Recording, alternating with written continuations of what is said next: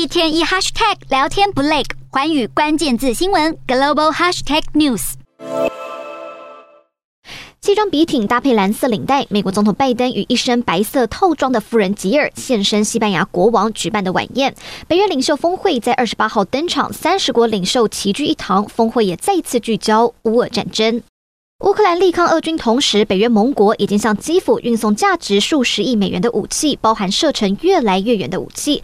北约预计将在马德里峰会就另一项联合方案达成协议，包含提供安全的通讯设备、反无人机系统。而俄罗斯入侵乌克兰也撼动了北约重塑欧洲的安全局势。北约秘书长史托滕伯格先前已经表示，将公布冷战结束以来在防御和威慑力方面最大的改革。